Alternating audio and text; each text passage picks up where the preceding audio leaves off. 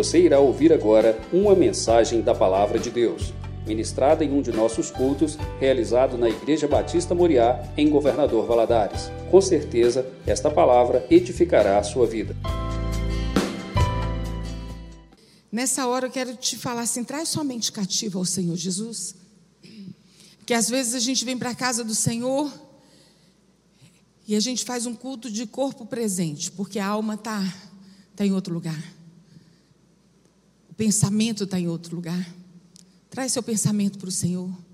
Fala para Deus assim: olha, Senhor, eu trago meu pensamento cativo ao Senhor Jesus. Todo, tudo aquilo que tem trazido perturbação para a sua alma, para o seu, seu corpo, para o seu pensamento, que seja repreendido no nome de Jesus. Ó oh Deus, a tua palavra nos diz, Senhor, que o Senhor nos dá uma paz que excede a todo entendimento. Que essa paz, Senhor, chegue aos corações nessa hora. Meu Deus, que aquilo que o Senhor quer falar aos nossos corações nesta manhã, que teu Espírito Santo fique à vontade que o Senhor se revele a nós, Senhor, a começar de mim que estou ministrando. Meu Deus, fala aos corações das nossas crianças que estão no departamento infantil, dos nossos adolescentes, dos nossos adultos que estão aqui, daqueles que nos assistem pela internet. Meu Pai celestial, que o Senhor superabunde a tua presença, a tua misericórdia, que haja arrependimento, que haja salvação. Meu Deus, que o mover do teu Espírito Santo seja em nós. Deus, nós agradecemos ao Senhor pela oportunidade de estarmos reunidos como igreja do Senhor aqui na, nessa terra. Muito obrigado por essa porta aberta, Senhor. Muito obrigada, Deus, pela liberdade que temos e que nós, meu Deus, que nenhum de nós possamos acostumar com essa liberdade, Senhor. Meu Deus, mas sempre possamos, Senhor Deus, olhar agradecidos ao Senhor. Tem misericórdia dos nossos irmãos que padecem. Meu Deus, muitas vezes tendo que escondidos reunir para adorar o Senhor. São tantos missionários espalhados na face da terra, que o Senhor possa alcançar cada um deles nesta hora. Meu Deus, abençoa os pastores, os missionários, as famílias. Meu Deus, livra da morte, livra, Senhor, da maldade do coração do homem. Meu Deus, nós louvamos ao Senhor por podermos estarmos aqui e juntos clamar o teu nome. É que oramos a ti em nome de Jesus. Amém. Meus irmãos, nós estamos estudando o livro de Tiago. E hoje nós temos aí uma, um tema muito interessante, né? Que fala condenação aos ricos gananciosos. E nós vamos começar lendo o livro de Tiago, no capítulo 5, nós leremos dos versículos de 1 a 6.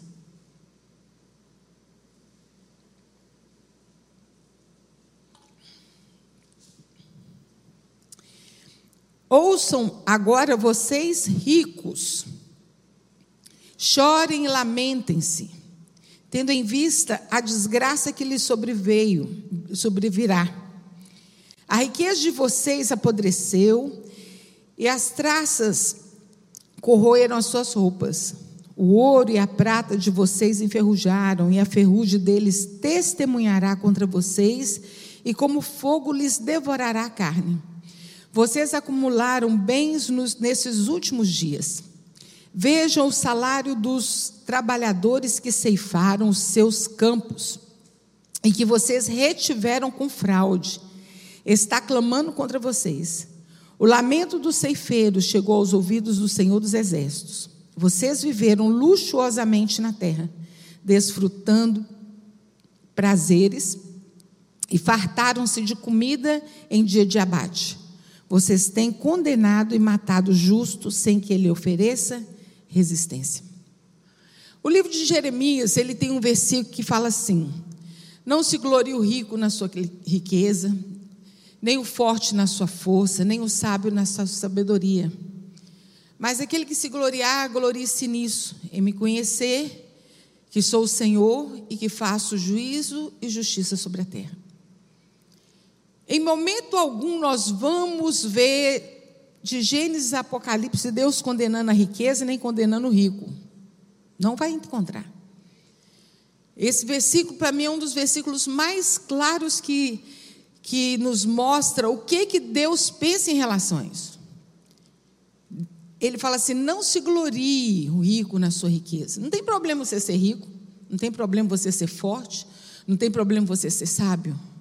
O problema é você não, não gloriar no Senhor, porque a Ele toda honra, toda glória, todo louvor, e nós vamos ver hoje o perigo da riqueza de nos afastar, em nos afastar do Senhor. Então eu quero começar por esse ponto. Não tem problema ser rico, não, meu irmão, é bênção.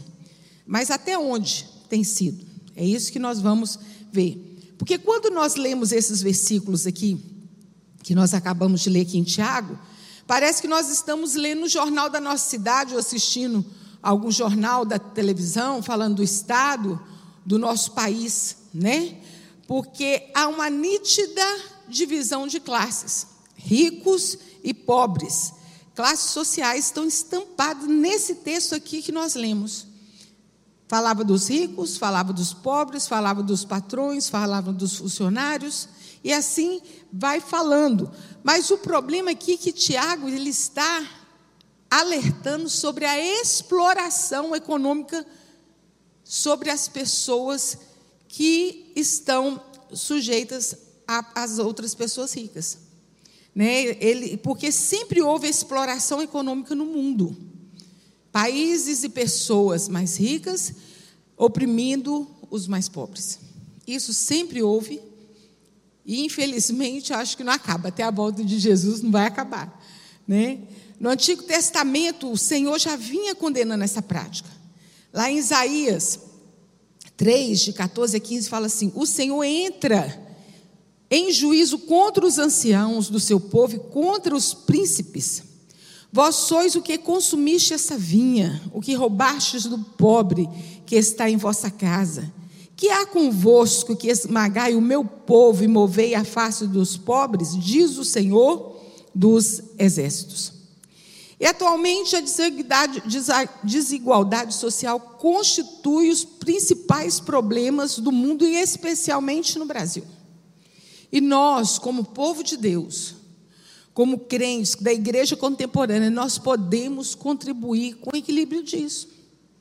Louva a Deus por essa igreja, que é uma igreja missionária, é uma igreja de ação social, é uma igreja que se importa com, com, com aquele, aquelas pessoas que têm necessidade. Sempre buscando, sempre é, quando eu, esse, essa semana eu estava comentando com uma pessoa que eu conheci, ela me perguntou como era a igreja. Eu falei assim: a minha igreja tem um coração, o povo da igreja tem um coração disposto a dar. O apelo que faz na igreja de manhã à noite já está resolvido. É um povo que se importa.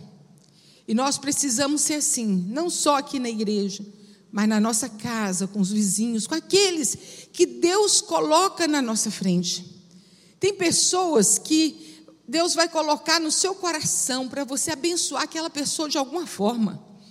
Às vezes a gente, Deus coloca assim no coração da gente e a gente fica pensando assim, mas eu vou dar um dinheiro, eu vou dar uma oferta, eu vou dar uma cesta, eu vou dar.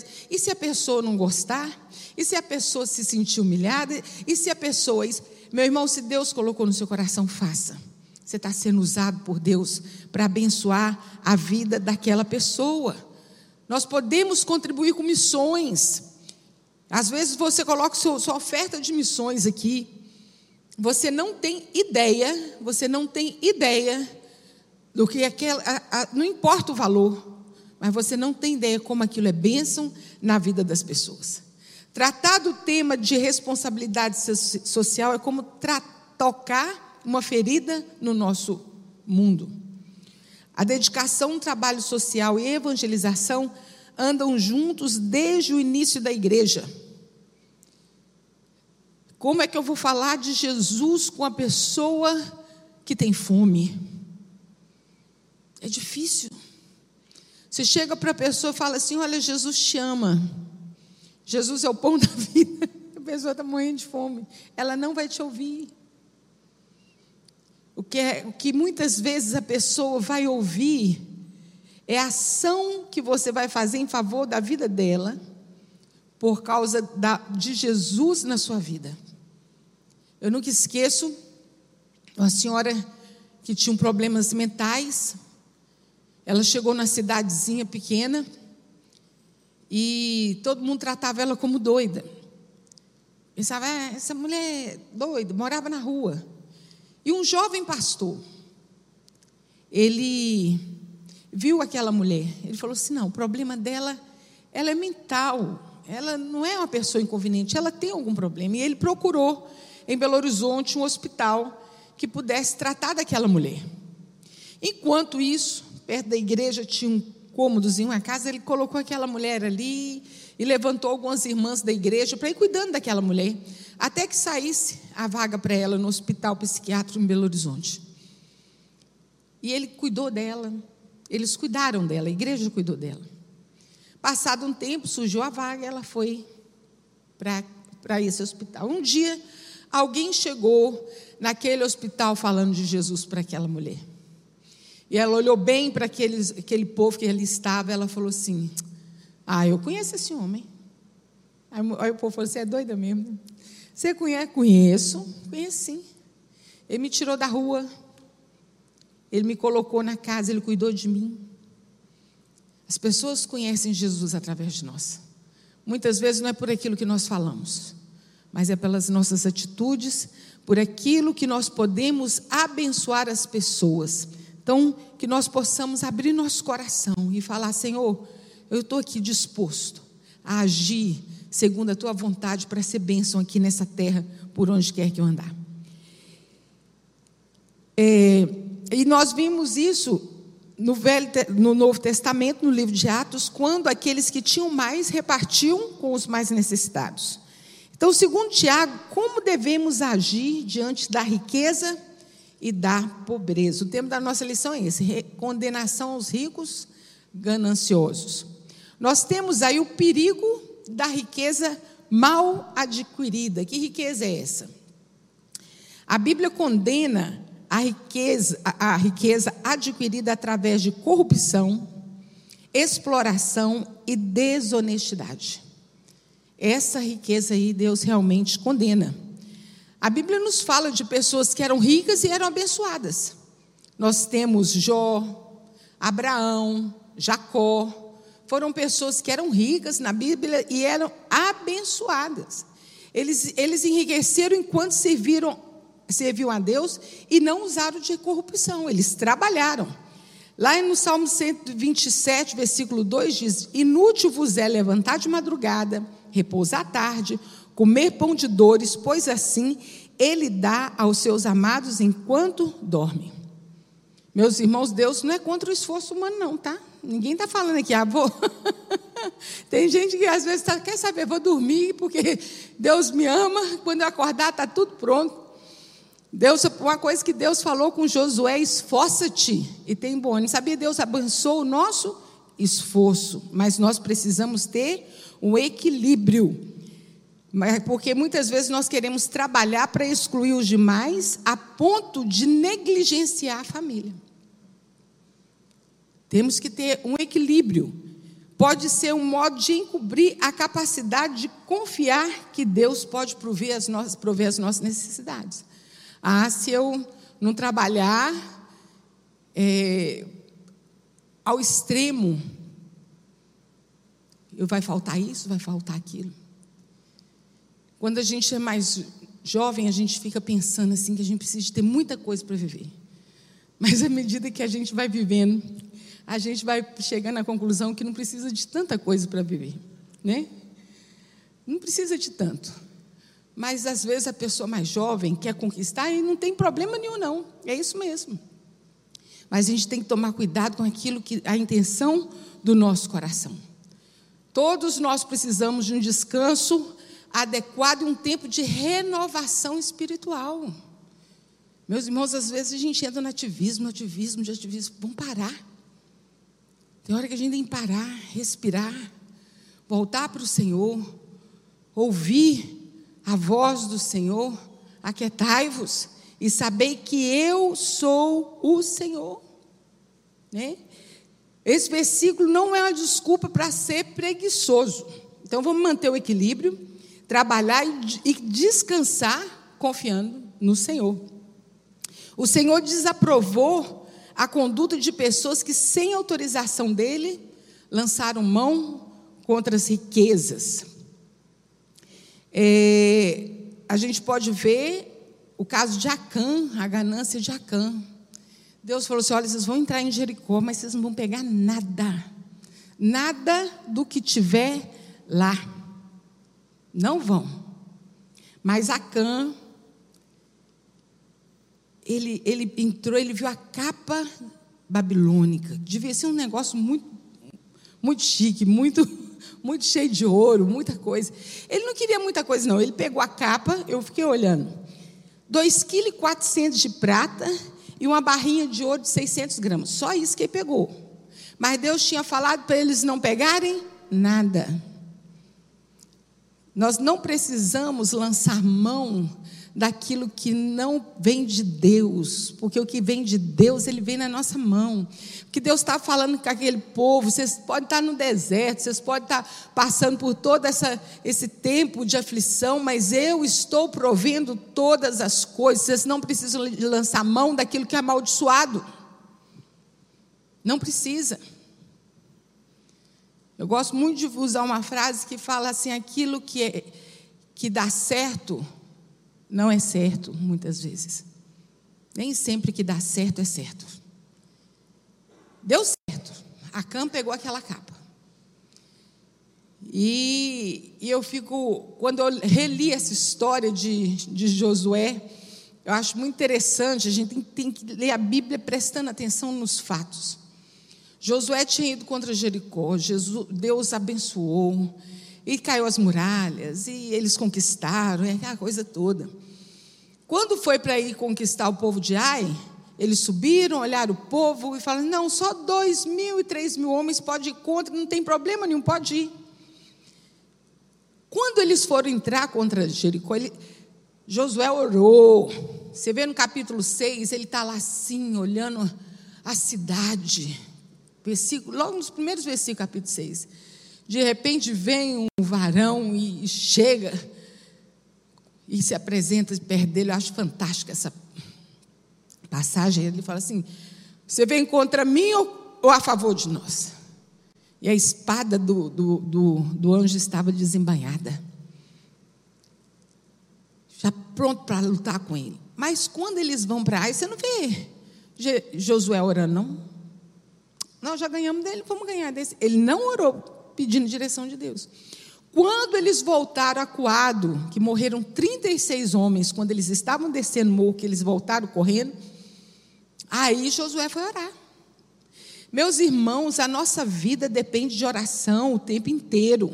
Você teve uma vitória aqui, não significa que a outra vitória está certa, não. Vamos orar, vamos dobrar o joelho.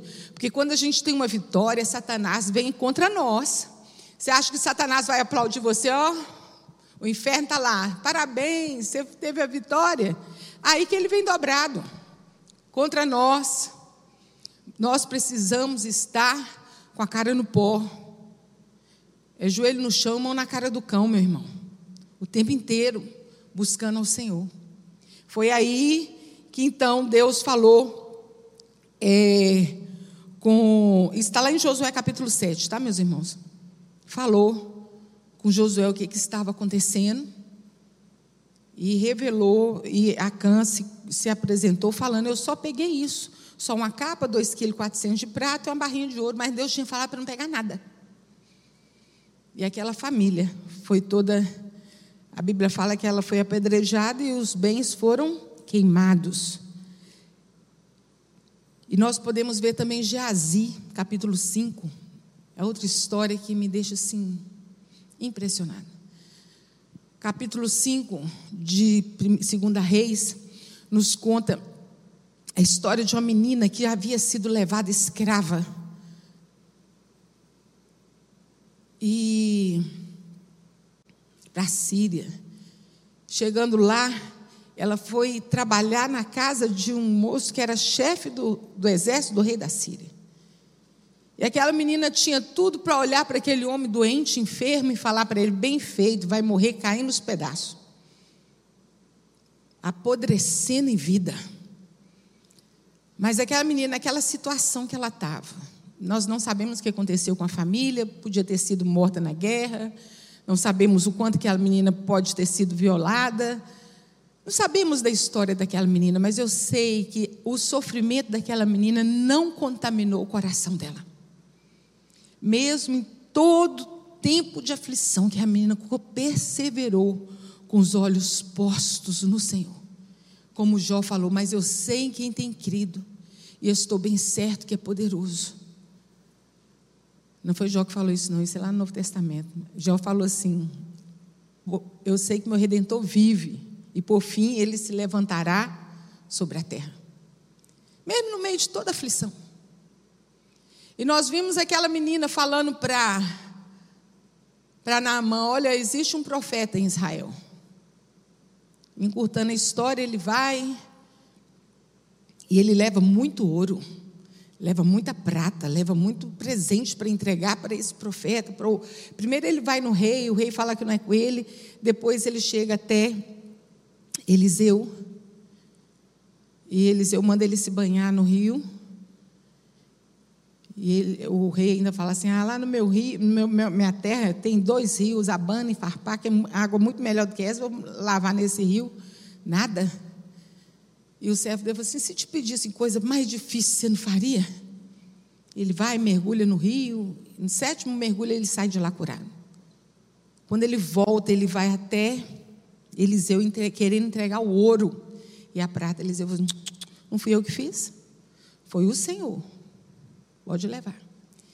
Mas Eliseu tinha um servo chamado Geazi. E aqui eu quero parar só para fazer uma referência aqui. Aquela menina que abençoou esse homem, ela morava na casa da opressão. Geazi, ele morava na casa da oportunidade.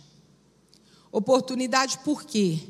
Porque ele, se ele continuasse firme, ele seria o próximo profeta de Israel. Ele era aprendiz de profeta. Elias foi, Eliseu foi de Elias. Ele era de, de Eliseu. Mas aquele rapaz, nós vemos aquele rapaz, dentro da casa da oportunidade, correr atrás da sua própria desgraça. Quando Naamã foi embora, ele foi atrás e disse: Olha, o profeta falou que você pode dar um pouquinho das coisas aí. Dá para entender? Aquela menina que morava na casa da opressão, ela foi bênção na vida daquele homem, e eu tenho certeza, eu quero encontrar com essa menina no céu para saber o resto da história. Porque eu tenho certeza, quando Naamã, você não acha não, Hugo? Quando Naamã chegou lá, a história da menina era a mesma? Eu tenho certeza que a história daquela menina foi mudada. E Geazi, que foi atrás daquilo que não devia, daquilo que Deus não aprovava, quando ele chegou, Eliseu perguntou para ele assim: Onde você estava? Ele, ele, ele responde igual o menino: fala assim, ah, Amanhã eu estava por aí, ali. E Eliseu fala para ele assim: Eu vi onde você estava. Deus me mostrou o que, que você foi fazer. E a lepra que estava no corpo de Naamã passou pra, para o corpo de Geazi. Às vezes a gente tem, quer correr atrás daquilo que Deus não está nos dando. Por isso nós precisamos orar e pedir a Deus. Isso é a riqueza adquirida através de corrupção, de, de exploração e desonestidade. Tiago condena os que enriqueceram por causa da, da corrupção e a retenção do salário dos trabalhadores. Está aqui, ó. Versículo 4: Vejam o salário dos trabalhadores que ceifaram os seus campos e vocês retiveram com fraude, e está clamando contra vocês.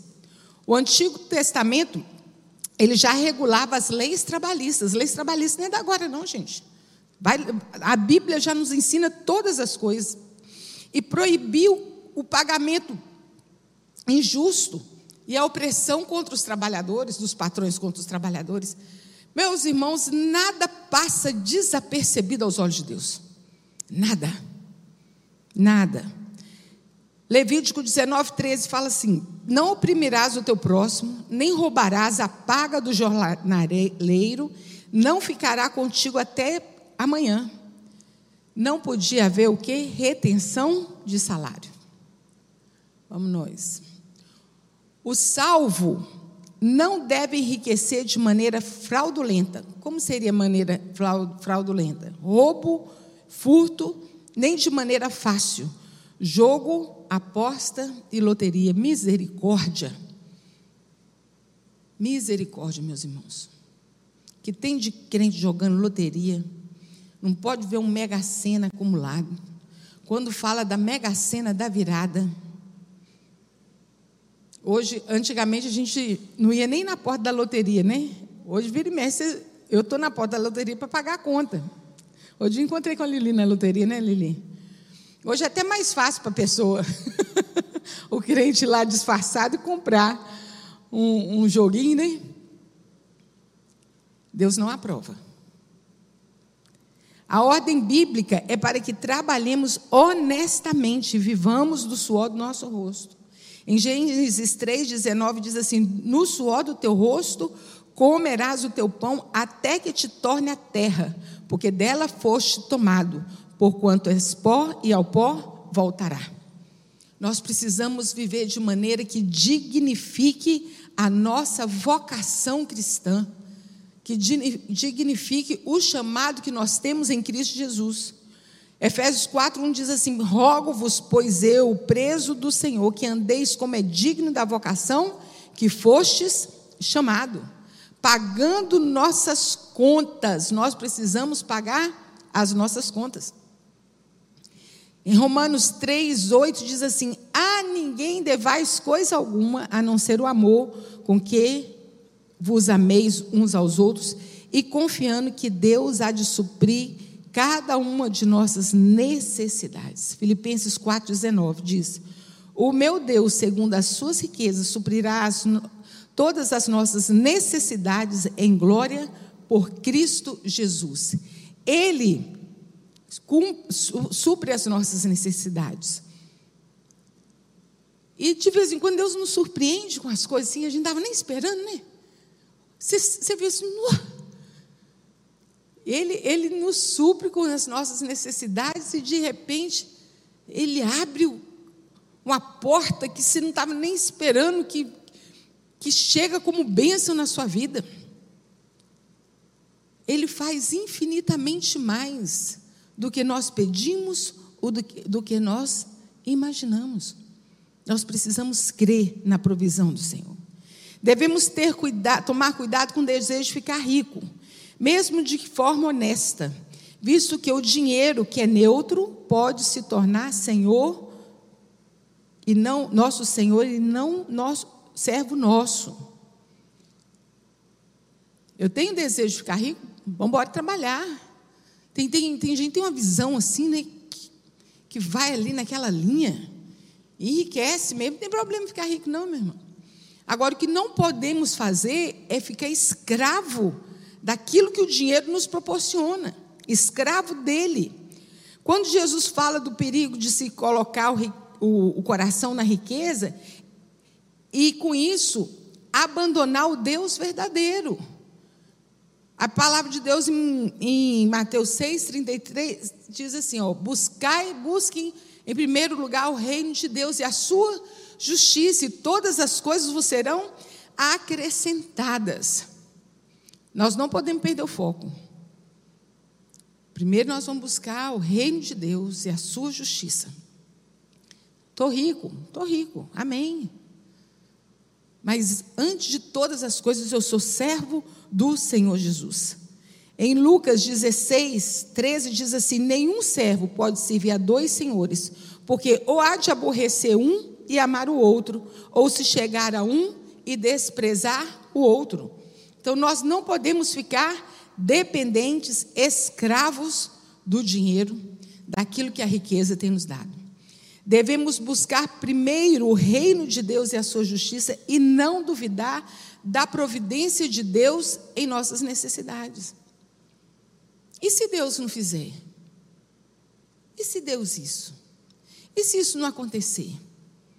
Vamos trabalhar. Vamos ser fiéis na casa do Senhor. Vamos viver com justiça. E vamos crer no Senhor. Ganhar dinheiro e ficar rico não é pecado. O que se requer, no entanto, é a disposição mental e espiritual para não se tornar servo da riqueza. Mamon, né? A Bíblia fala de Mamon, o Deus da riqueza. As pessoas vão servir ao dinheiro, servir a Mamon. O nosso Deus, o nosso Senhor, ele tem que ser primeiro em todas as coisas. O desafio da riqueza mal distribuída.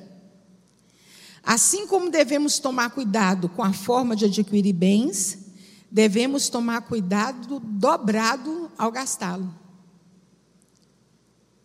Minha mãe ela tem um ditado que ela fala assim: aquele que gasta o que tem a pedir vem.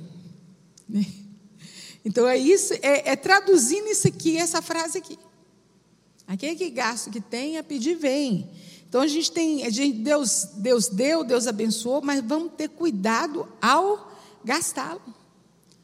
Tiago fala aqui nesses versículos que nós lemos de quem vive regaladamente com seus bens em detrimento de, de pessoas que têm menos. É o mesmo princípio ensinado por Jesus em Mateus 6, 21. Ele diz assim: Olha, não acumuleis para vós tesouros sobre a terra, onde a traça e a ferrugem corrói, onde ladrões escavam e roubam, mas ajuntai para vós. Peraí, gente, desculpa. Eu pulei a folha aqui. Em pessoas menos favorecidas. Alguns usam até seus recursos para destruir outras pessoas. Acabe, o rei Acabe, ele usurpou a terra de Nabote e o matou. Gente, Acabe, para mim, ele era uma pessoa assim, ele se afastou de Deus, abriu as portas para outros deuses na terra de Israel e se tornou um homem ridículo, um homem infantil, um homem mimado, um homem oprimido pela mulher. E essa história aqui, eu, leio essa história, eu falei assim: que tipo de homem que esse homem se tornou? Aonde chegou? Acabe era rei. Ele tinha o que ele queria, o tanto de terra que ele quisesse, mas ele passou pela vinha de Nabote, estava lá toda bonitinha, cuidadinha, era o que o homem tinha, parecendo a história de Davi, quando o profeta Natan vai falar com ele, ele, ele tem a coragem de virar para Nabote e falar assim: Ah, deixa eu fazer uma horta aqui. Essa história está lá em 1 Reis, capítulo 21, tá, gente? De 1 a 16. Eu quero fazer uma horta aqui. Me dá essa vinha sua, deixa eu fazer uma horta, fazer uma plantação minha aqui e tal. Aí Nabote fala assim: Ah, não. Essa terra aqui é herança do meu pai. Eu tenho um carinho muito grande por ela, não, não quer dar, não, rei. Eu devia ter falado: você tem tanta terra, vai plantar lá na sua terra, vai plantar batata lá, onde você quiser. E a Bíblia diz que Acabe foi para casa, deitou, virou para o lado. Hum, hum. A mulher dele falou assim: o que, que foi? Ah, eu estou chateado. Por quê? Porque eu queria a terra de Nabote, ele falou que não vai me dar. É desse jeito que está escrito na Bíblia, gente.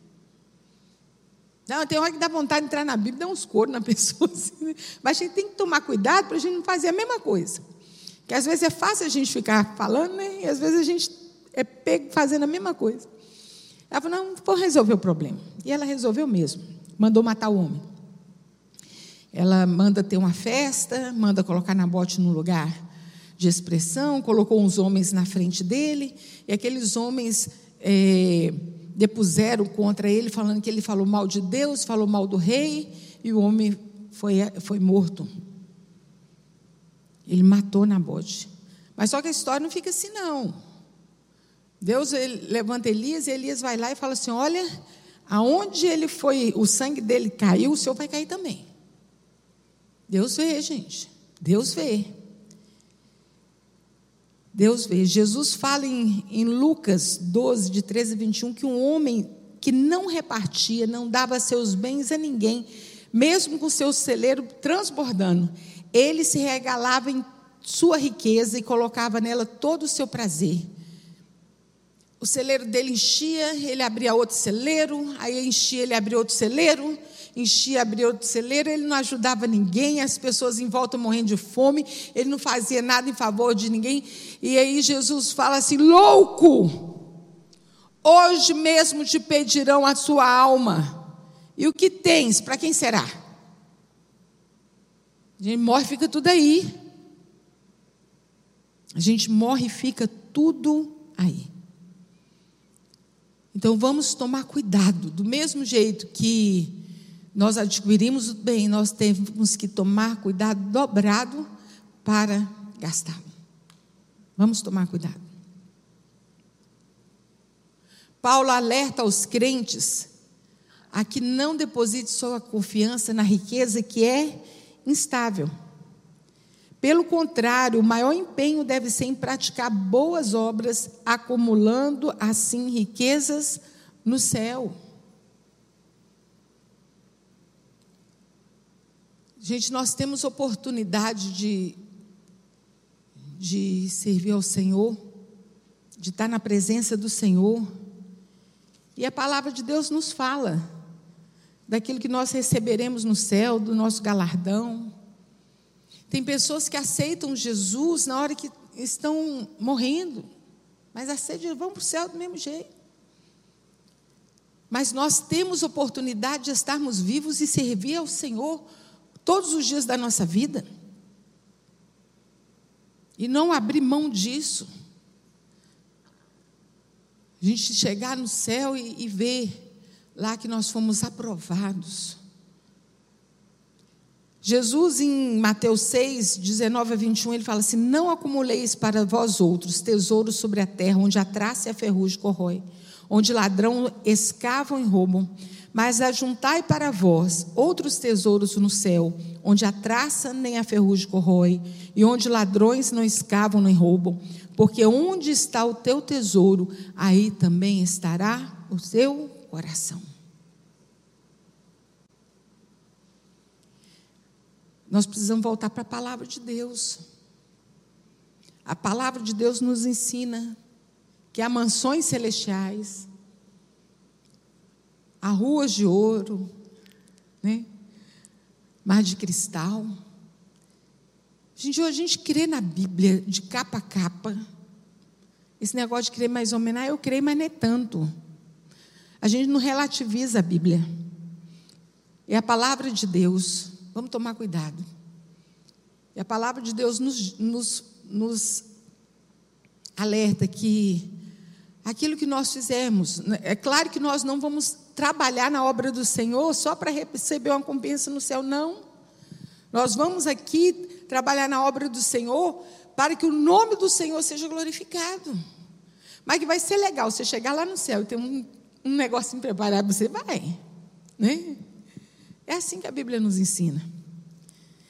Para administrar o bem que Deus tem nos dado, observemos princípios para a saúde financeira. Então vamos lá. Princípios da saúde financeira. Faça uma lista de suas reais necessidades e só compre o que de fato precisa. Ô, gente, hoje tem um tal de assim, ah, porque eu mereço. Ah, eu mereço. Eu, você nem está precisando, você tem 50 pares de sapato, mulher, né? Entra na loja, mas não, mas eu mereço. Senhor, o senhor sabe que eu mereço. Eu mereço. Vamos tomar cuidado, gente. Tem gente que, mulher, tem mulher que pensa que é centopeia, né? Que tem um centro de sapato. Vamos tomar cuidado. Realmente a gente precisa. Homem é com o negócio de carro, né? Homem, se puder trocar um carro toda semana, nossa, sai o outro, sai o outro, sai o outro. Faça uma lista. Antes de comprar o que é preciso, ore. Espere o conselho de Deus para decidir. Quantas vezes a gente entra numa fria porque adquiriu um bem ou comprou uma coisa que nem era propósito de Deus para aquela hora. Na hora do, no tempo do Senhor, tudo é formoso, tudo é perfeito. Vamos, se o Senhor é Senhor da nossa vida, se Ele é Senhor dos nossos bens, então Ele também é Senhor na hora que eu vou comprar alguma coisa. Nós precisamos orar. Não gaste além do que ganha, é fato. Procure equilibrar a receita e a despesa. Não se torne fiador. Em Provérbios 11, 15 diz que quem fica por fiador sofrerá males, mas aquele que foge estará seguro. O fiador pode perder o amigo e o dinheiro. Se precisar ser fiador de alguém, ore antes. Né? Porque depois acontece isso. Você perde um amigo e perde dinheiro. Igual menino mais novo, quando quer namorar, eu falei assim: cuidado. Ah, porque ela é minha amiga, eu gosto dela. Eu falei assim: é, mas se o namoro não der certo, você vai perder a amiga. vai perder a namorada, vai perder a amiga. E é isso aqui. Tente comprar somente à vista. Evite o excesso de prestações. Tem coisas que não tem jeito, que nós vamos ter que dividir. A não ser que tenha muito dinheiro para comprar tudo à vista. Mas se não tiver, vamos evitar o excesso. Não tome o dinheiro emprestado sem analisar os riscos. Não desafie a Deus pagar as suas contas. A fé não é irresponsável. Uma vez eu ouvi uma pregação Marcelo Galberto, se eu não me engano foi em 98. Foi 90, Hugo, você estava naquela van que o bagageiro voou? Estava não? Foi um negócio assim. Nossa última pregação, Marcelo Galberto, ele falou assim: Olha, Deus não tem compromisso com as suas loucuras. E realmente, às vezes a gente entra na loucura, sem antes orar a Deus, sem antes consultar a Deus, e depois a gente vira para Deus na maior cara de pau: Senhor, como é que o Senhor deixou isso acontecer? Deus tem compromisso com a loucura da gente, não. Graças a Deus por causa da misericórdia dele, né? Que ele nos ajuda. Seja generoso. Os que contribuem liberalmente têm promessa do Senhor que serão recompensados. Em Lucas 6,38 diz assim: Dai e dar-se-vos-á, boa medida, recalcada, sacudida, transbordante, generosamente vos darão, porque com a medida com que tiverdes medido, vos medirão também. Agora, um ponto primordial aqui. Seja sempre fiéis nos dízimos. Há promessas maravilhosas para quem é fiel no Senhor. Malaquias 3:10 Trazei todos os dízimos à casa do tesouro, para que haja mantimento na minha casa, diz o Senhor dos exércitos. E se eu não vos abrir as janelas do céu e derramar sobre vós uma bênção, derramarei sobre vós uma bênção tal que dela vos advenha maior abastança. É uma matemática fácil da gente fazer. Às vezes você pensa assim, ah, eu ganho mil reais, não, você ganha 900. Meu é esse. É do Senhor. Trazer na casa do Senhor, na obra do Senhor. Olha, uma coisa que nós aprendemos sempre: Deus não fica devendo nada a ninguém. Nada. O resultado da riqueza não consagrada.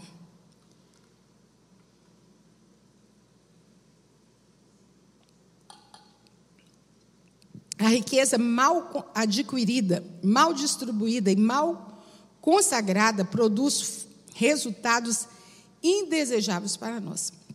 Tiago fala de algumas consequências imediatas e futuras, advindas da não consagração dos bens ao Senhor.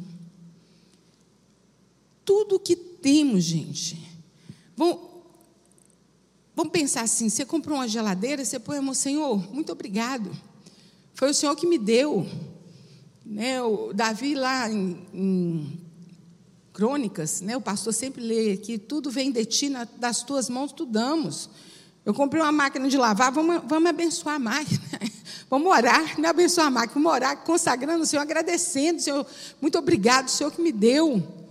Deixa ela ficar quebrando, não, Senhor. Quem é casadinho de novo aí, né, Bia? Vamos orar para manter Deus ajudar. Gente, uma vez eu não esqueço um, um homem, ele deu um testemunho na igreja, eu ainda era adolescente na igreja, ele falando que quando ele entregou a vida dele ao Senhor Jesus, e que ele passou a ser dizimista fiel ao Senhor, e ele consagrou seus filhos, sua casa, suas vidas. E ele viu que o dinheiro, ele nunca passou a ganhar mais, mas o dinheiro passou a sobrar. Aí ele viu que ninguém mais na casa adoecia, que a conta da farmácia era tão alta, tão alta, e, e Deus abençoou com a benção da saúde daquela família. E acabou, os meninos pararam de ficar doentes, aquela gastação na farmácia que tinha todo mês, todo mês, todo mês. Vamos consagrar ao Senhor todas as coisas. Tudo vem do Senhor e nas mãos do Senhor nós entregamos.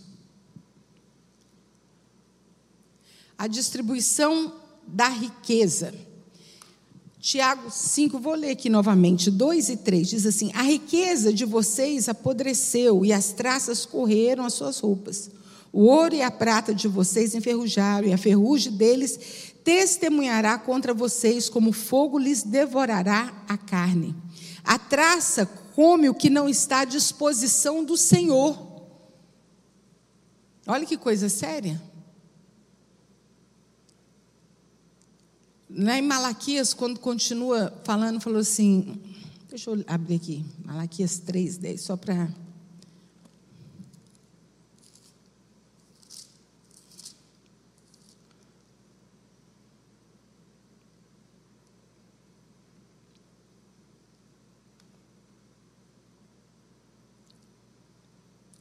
Impedirei, versículo 11, que as pragas devorem as suas colheitas, e as videiras nos campos não perderão os frutos, diz o Senhor dos Exércitos, e todas as nações vos chamarão felizes, porque a terra de vocês será maravilhosa. Vão consagrar ao Senhor. Vão consagrar ao Senhor. Aquilo que vem do Senhor, que nós consagramos ao Senhor, que nós cuidamos como bem daquilo que Deus tem depositado na nossa mente a traça e a ferrugem não vai comer. Quantas tristezas tem as famílias que tristezas que as famílias têm quando firmam suas, sua alegria em suas riquezas. Quantas brigas acontecem judiciais entre os irmãos em questão do dinheiro que é deixado pelos pais. O dinheiro que é deixado, que muitas vezes é adquirido e se torna um ponto de guerra, de divisão. Pedro Arana fala da crise do matrimônio em função do muito e até do pouco do dinheiro do casal. Às vezes o casal briga porque tem pouco, às vezes o casal briga porque tem muito. vamos buscar o equilíbrio, vamos consagrar as coisas para o Senhor. Para ele, muito do romantismo do casamento vai embora quando os cônjuges não consagram os seus bens ao Senhor. A destruição futura. 3 e 4, vou ler aqui. Não, 4. Vejam o salário dos, dos trabalhadores que ceifaram os seus campos e vocês que retiveram um fraude, clamando contra vocês. O dinheiro, como instrumento de opressão, há de se voltar contra aquele que oprime.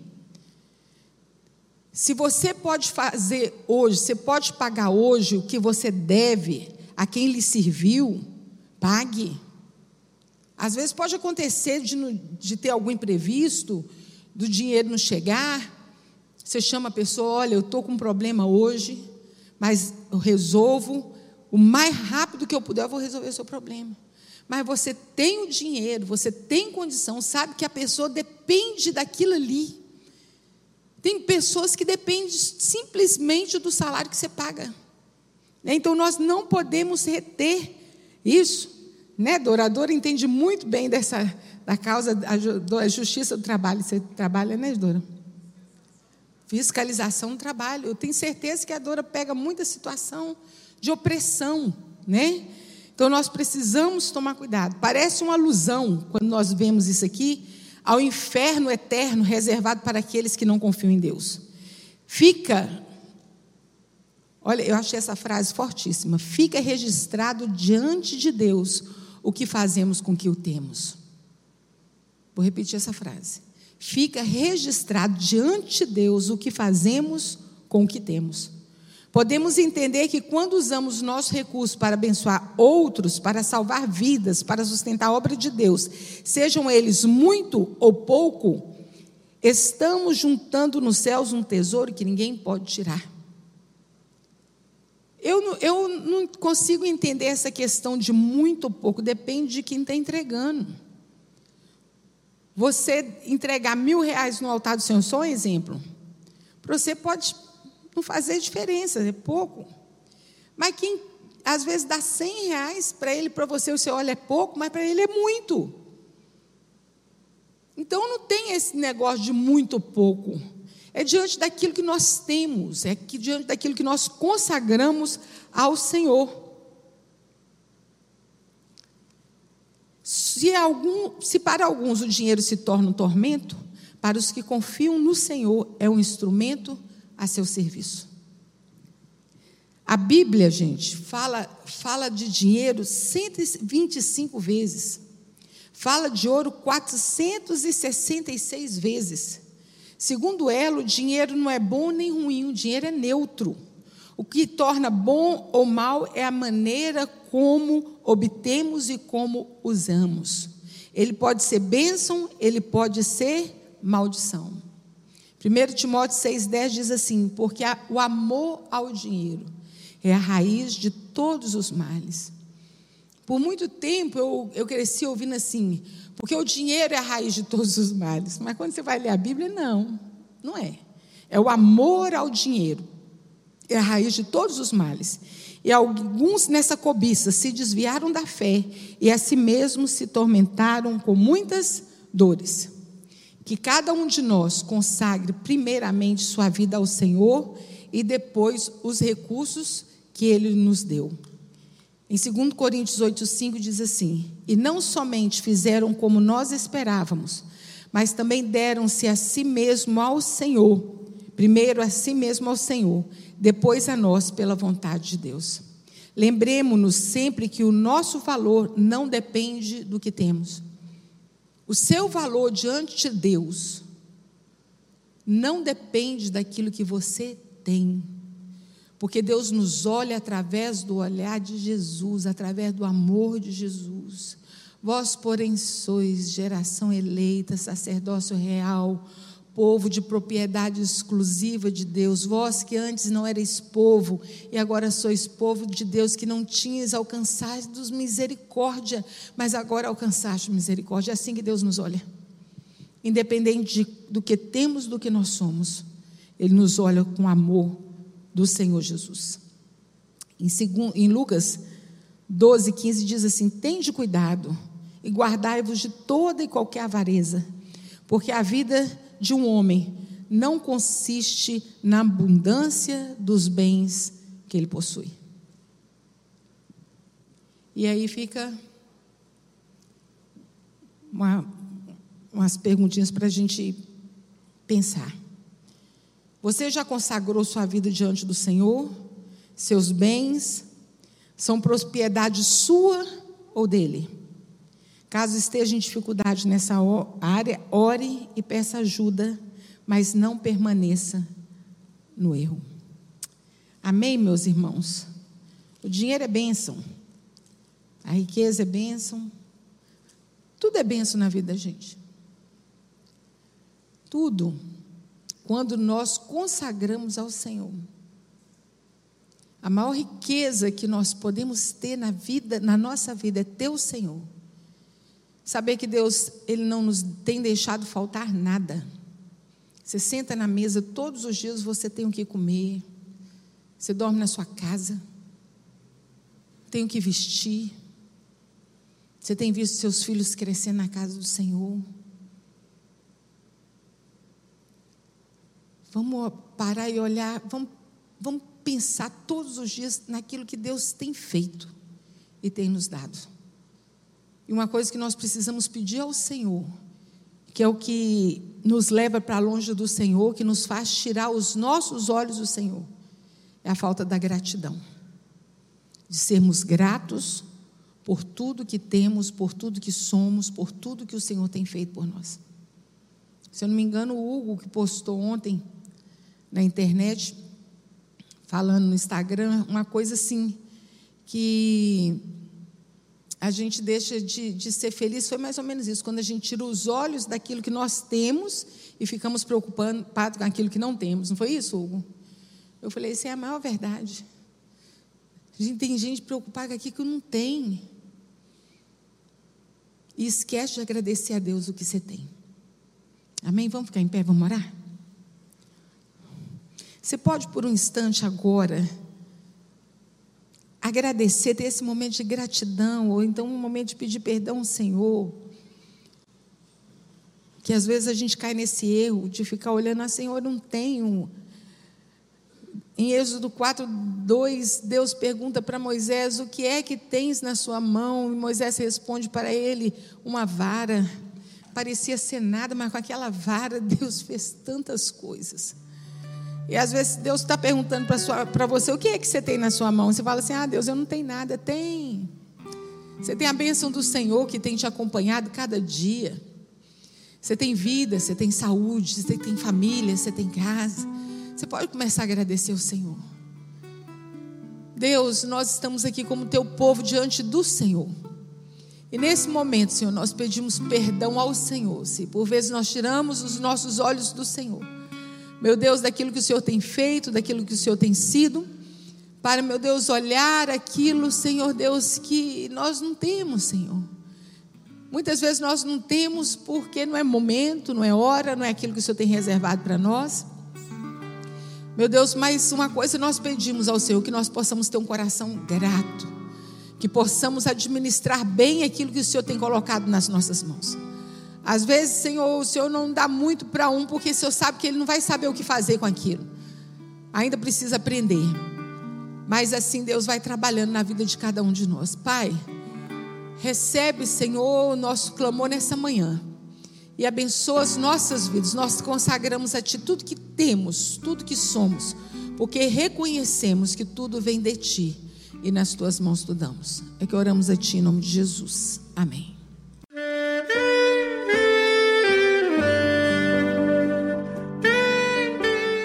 Querido amigo, Deus se interessa por você. Ele conhece as circunstâncias atuais da sua vida. Não hesite em buscá-lo. Em Jeremias 33, versículo 3, ele nos diz: Clama a mim e responder-te-ei, e anunciar-te-ei coisas grandes e ocultas que não sabes. Esperamos que a mensagem ouvida tenha falado ao seu coração e que você e sua família sejam abençoados pelo Senhor Jesus.